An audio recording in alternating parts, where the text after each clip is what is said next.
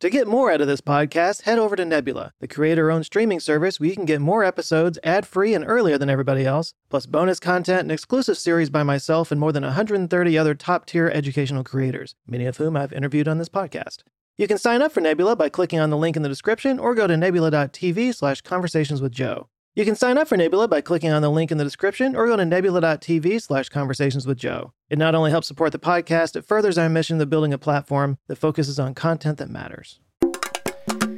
So I'm going to start this video off by saying something that's probably not a popular opinion right now, and that's that despite how awful this year has been, when you look back at the long view of history, things really aren't that bad. And I just lost half my audience, but for those of you who are with me, just just hear me out.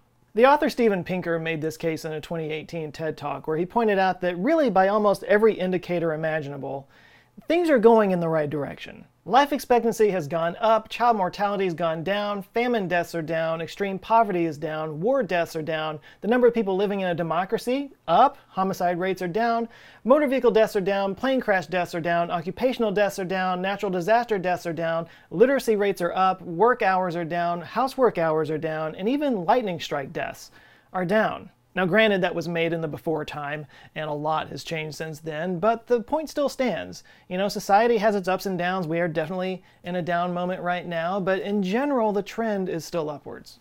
Now, there's a lot of factors that can take credit in this rise, science being one of them, but one of them you have to point to and give credit to is the economic model that made all this possible. And the dominant economic model over the past 200 years has been capitalism. But like the rest of us, capitalism isn't having its best year right now.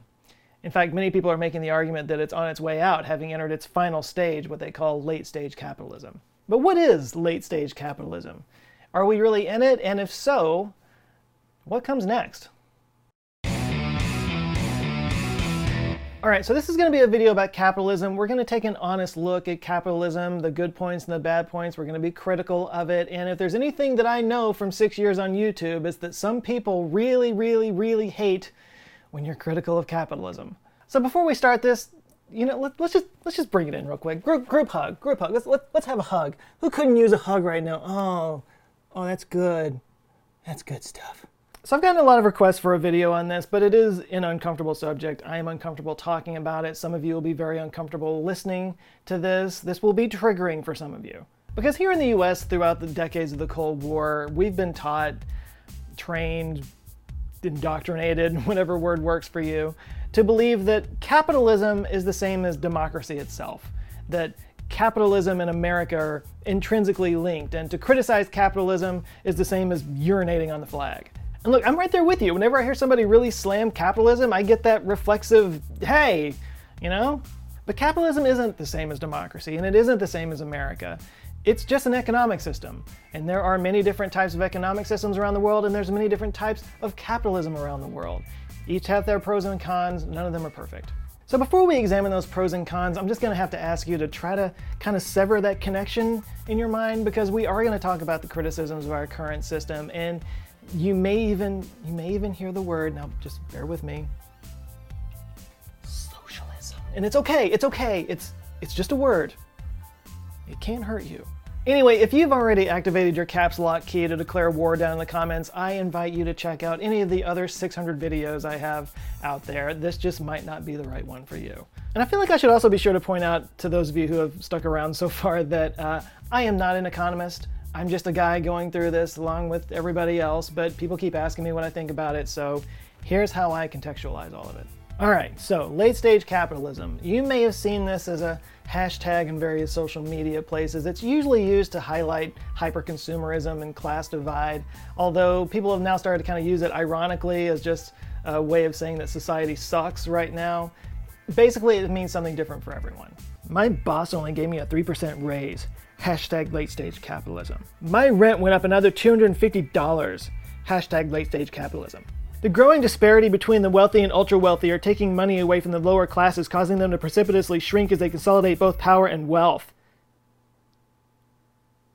Actually, that is late stage capitalism. For some, it's Black Friday stampedes. For others, it's a prison industrial complex. For others, it's people having to do GoFundMe campaigns to get diabetes medicine for their kids. It's an amorphous concept in its current form uh, more of a feeling, really. It's the feeling that our capitalist system has completely stopped working for all but the very few at the top, while the rest of us, you know, stare down at our phones, burying our head in the sand of mindless consumerism while the fabric of our society unravels slowly around us.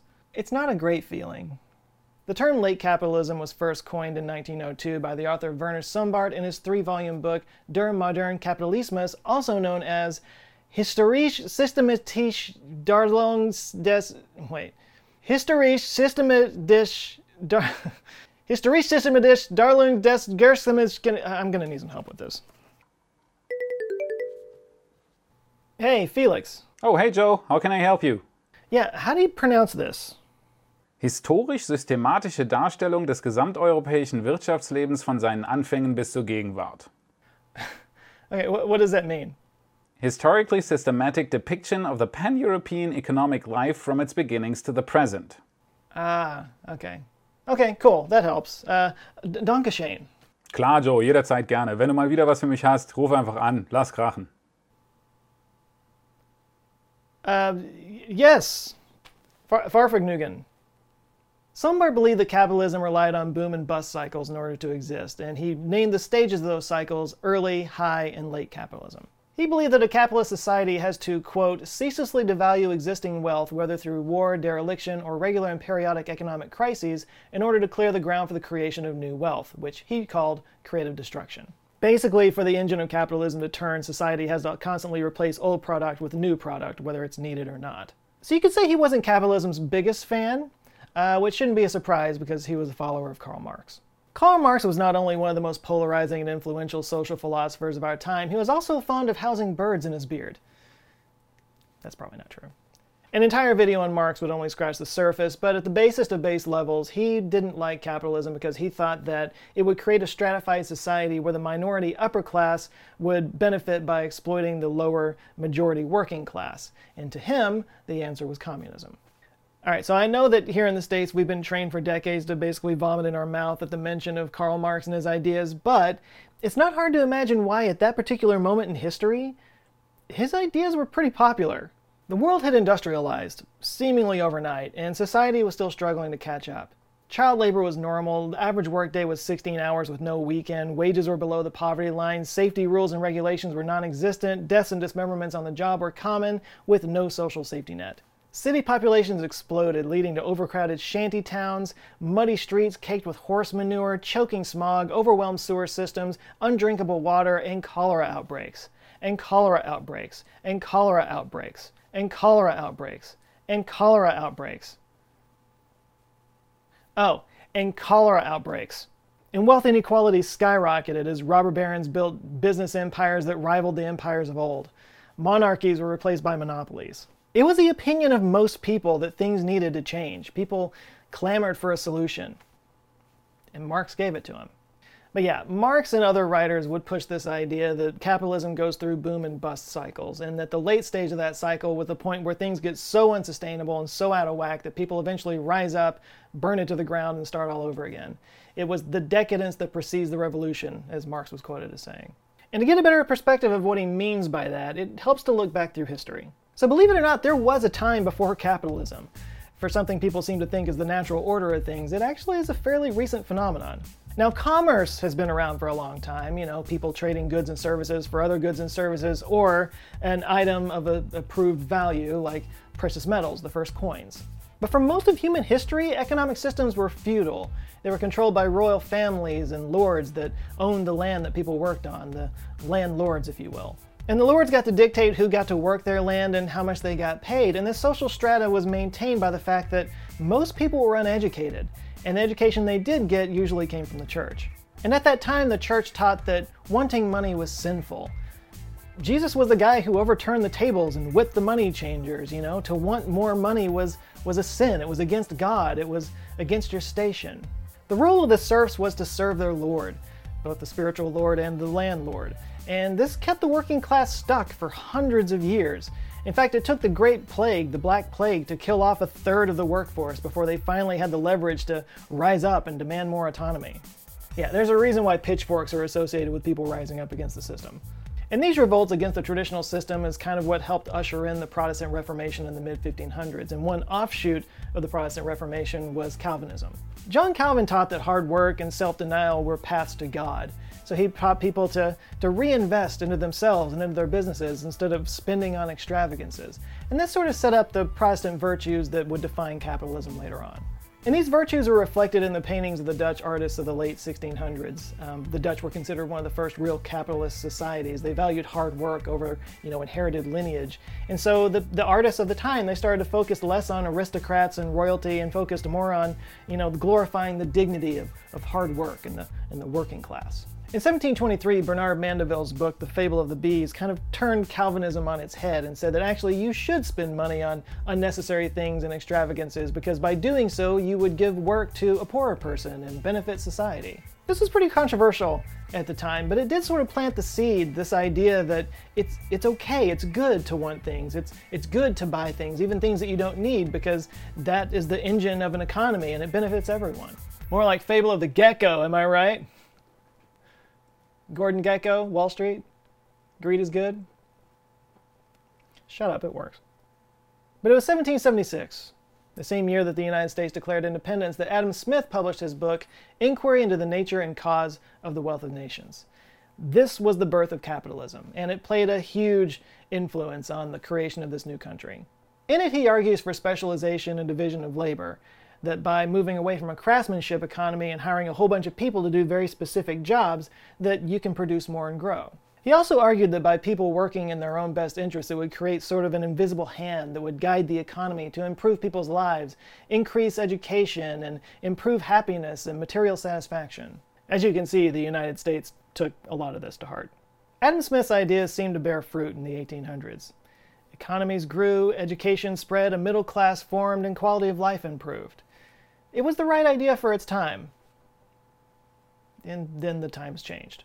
As I was saying before, the late 1800s ushered in an age of mass industrialization, and the glorified workers of the Dutch paintings kind of became just an extension of the machines that they were working on. The workers, and their wages, if we're being honest, became more of a liability in the eyes of the corporations. You know, it was something that lowered their profit margin and, more importantly, their stock price.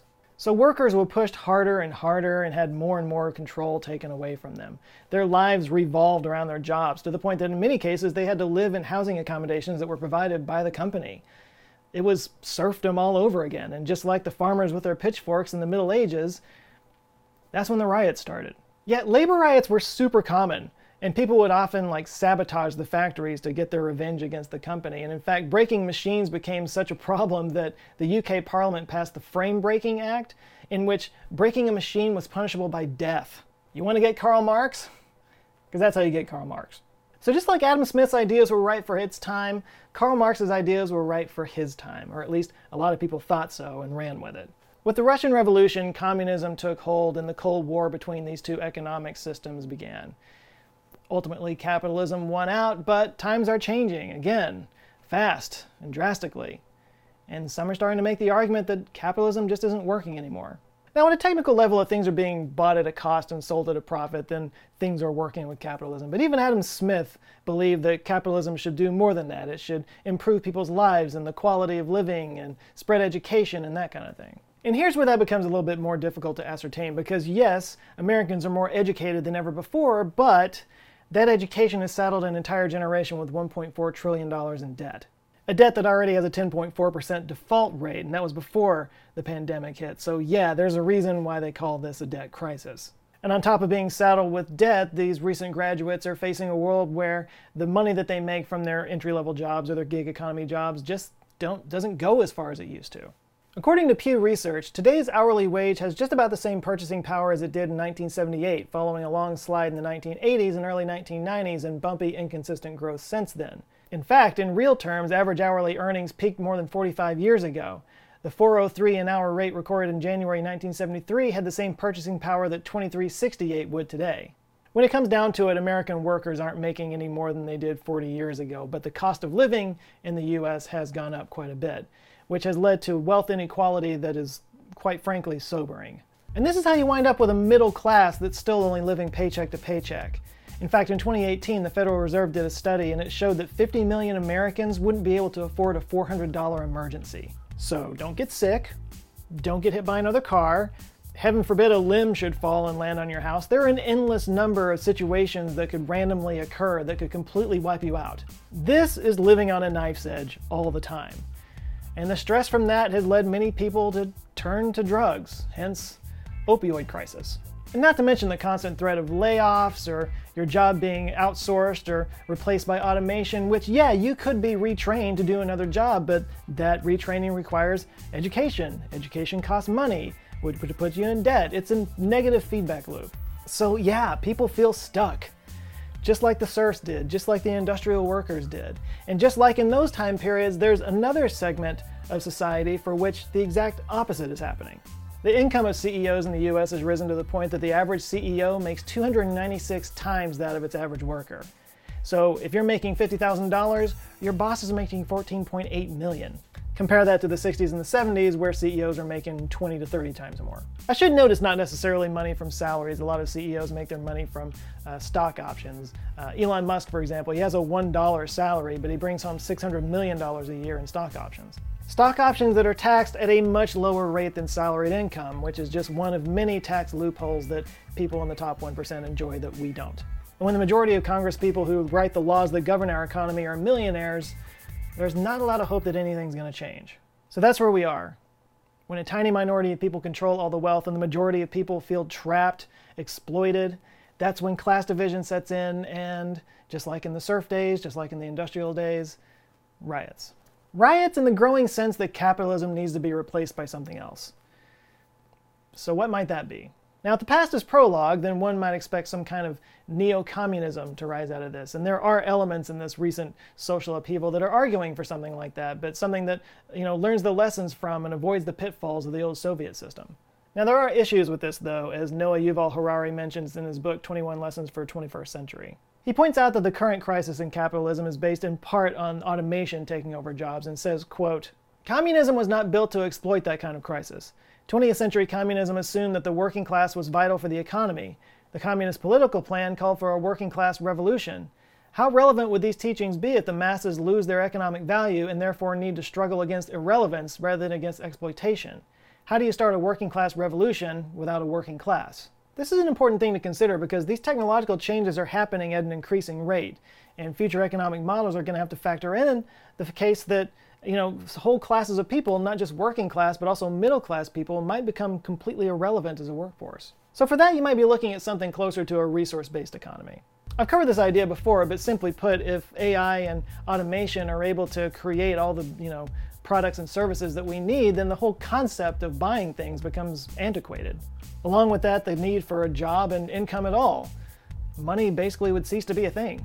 Now, this sounds crazy, but we love this vision of the future. This is the general idea behind the worlds in Star Trek and the Jetsons. In fact, the most dystopian sci fi worlds that we've created are based on capitalism, where, where one or two corporations run everything and there's seedy black markets that everybody uses. Now, obviously, right now, technology is not up to that concept, but we're inching closer to it every day. It's not impossible to believe that someday in our lifetime this could be a thing. Whether or not we would accept this kind of lifestyle is a whole other question.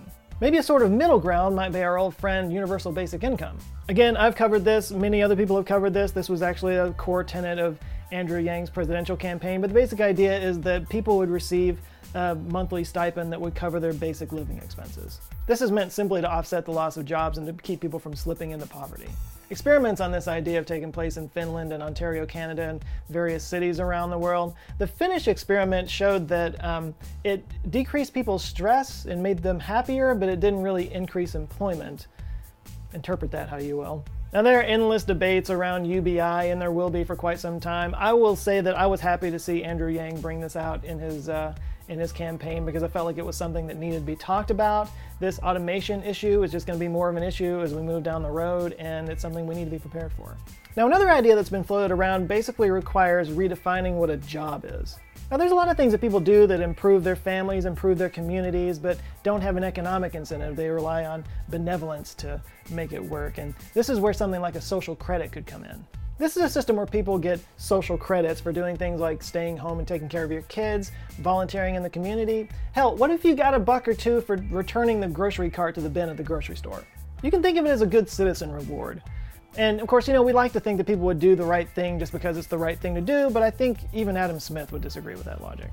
Now, giving people credits that could be used for products and services would incentivize people to do good things in the community, and it might be a little source of income for unemployed people. Now, China's been testing out a program like this that they call Sesame Credit, but this has sort of a Black Mirror component to it because it's more of a credit rating that can go up if you do things that the government likes and goes down if you do things the government doesn't like, like, you know, criticizing the government in any way. But one of the most promising options to a lot of people is to just drop out of the economy altogether and create new ones out of cryptocurrencies. I mean, the ultimate way to transform an economy is just create your own. Crypto had a big boom with the Bitcoin bubble a few years back, and it's sort of calmed down a little bit since then. Right now, the value of all Bitcoin is around $218 billion, which is pretty impressive sounding until you realize that Apple, Amazon, and Microsoft are worth $4 trillion. But crypto does solve some problems, like giving extreme transparency to where the money goes, and it allows for creating microeconomies around different markets and sectors of society. But crypto microeconomies don't really resolve how to take care of people's basic needs, and it doesn't prevent exploitation. Now, there is another option, one that's a little less pitchforky, but one that could work because it's been done before change capitalism. I talked earlier about how the industrialization of the late 1800s led to Marxist ideas and communist uprisings, and obviously that didn't happen here in the US, but capitalism didn't continue unabated. The Gilded Age of the United States created wealth inequality that makes Jeff Bezos look like a chump. These were the days of Rockefeller, Carnegie, and JP Morgan, three guys that literally ran the world for a sense of perspective, when Andrew Carnegie sold the Carnegie Steel Company to JP Morgan, he was worth $303 billion. In 1901 money, Jeff Bezos is currently worth $192 billion, just for context. This prompted President Theodore Roosevelt to break up the monopolies and enact a series of progressive policies to you know, protect the American worker that he called the Square Deal. Not to be confused with Franklin D. Roosevelt's New Deal, which was 30 years later. Those Roosevelts just love their deals. Teddy Roosevelt was a Republican, by the way, and considered himself to be an avid capitalist. You know, he just saw the writing on the wall. You know, the paradox of capitalism is that it only works when there's healthy competition. But if you're in a business, the very last thing you want is competition. So as companies get big enough, naturally they squeeze out and buy up any competitors. So anti-monopolistic policies have to be put in place to keep that from happening. And that's just one example. There are countless ways that we can tweak capitalism that don't get anywhere near the ideas of socialism. And it's happened before, and it needs to happen again. Capitalism is malleable, it's flexible, it evolves. And as society changes and technology changes, it needs to evolve and change along with it. As I said in the beginning, I am not an economist, so I'm not going to try to say what needs to be done here, but I will say that dogmatic refusal to change is a losing strategy, whether it's in economics or society or nature for that matter. And I think more than anything, that's the shift we need to make right now a shift towards solutions and away from blind following of ideologies. I think there is a way for us to find an American system that works for us. And with that, heaven help me, I'll put this to you guys. What do you think? Do you think that we're living in late stage capitalism? Do you think it's actually a thing? Have you seen or experienced anything that falls into that category? And what do you think are the best ideas to fix it? I know this is a heated topic and people have very strong opinions about it, but I have to ask please, living room rules down in the comments. Be respectful, share ideas, and we'll get through this. All right, thank you guys for watching this. I hope that this maybe just gave a little bit of context to what's going on and maybe helps to kind of frame some solutions and get some thoughts started. That's basically the whole point here. But today's video is brought to you not by a sponsor, but by the Patreon supporters over on Patreon. I can't do it without you guys. You have helped out so much. I want to thank you, and there's some new people that have just joined. I got to murder some names real quick. We got Chris Gunn, Mark Umbers, John Regal, Eugene Foss, Carrie Silko, Lori Scott. Are we related? I don't know. Robert James Curry, Elisar, uh, Keith Boucher, Boucher, Keith Boucher, David Stowe, Zap Rasdauer, Stephen Lodwig, Eric Saylor, Molly Matthew, Eric, Enrique Montez, and Cynthia Johnson. Okay. Uh, thank you guys so much. If you would like to join them, get early access to videos, uh, exclusive Patreon content and whatnot, and just join a really cool community, you can go to patreon.com slash answers with Joe. And if you're a huge fan of capitalism, t-shirts available at the store at answerswithjoe.com slash store. I'm just kind of like wearing a, a, branded thing. I need to be using that Last Smarter logo a little bit more. I think that's that's always been a fun thing for the channel. But uh, lots of cool stuff there. You can go check it out. There's some new stuff on the way. Again, answerswithjoe.com slash store. Go have fun. All right, please do like and share this video if you liked it. And if this is your first time here, maybe check this one out because Google was going to make you watch it whether you like it or not, so you just might as well click on it.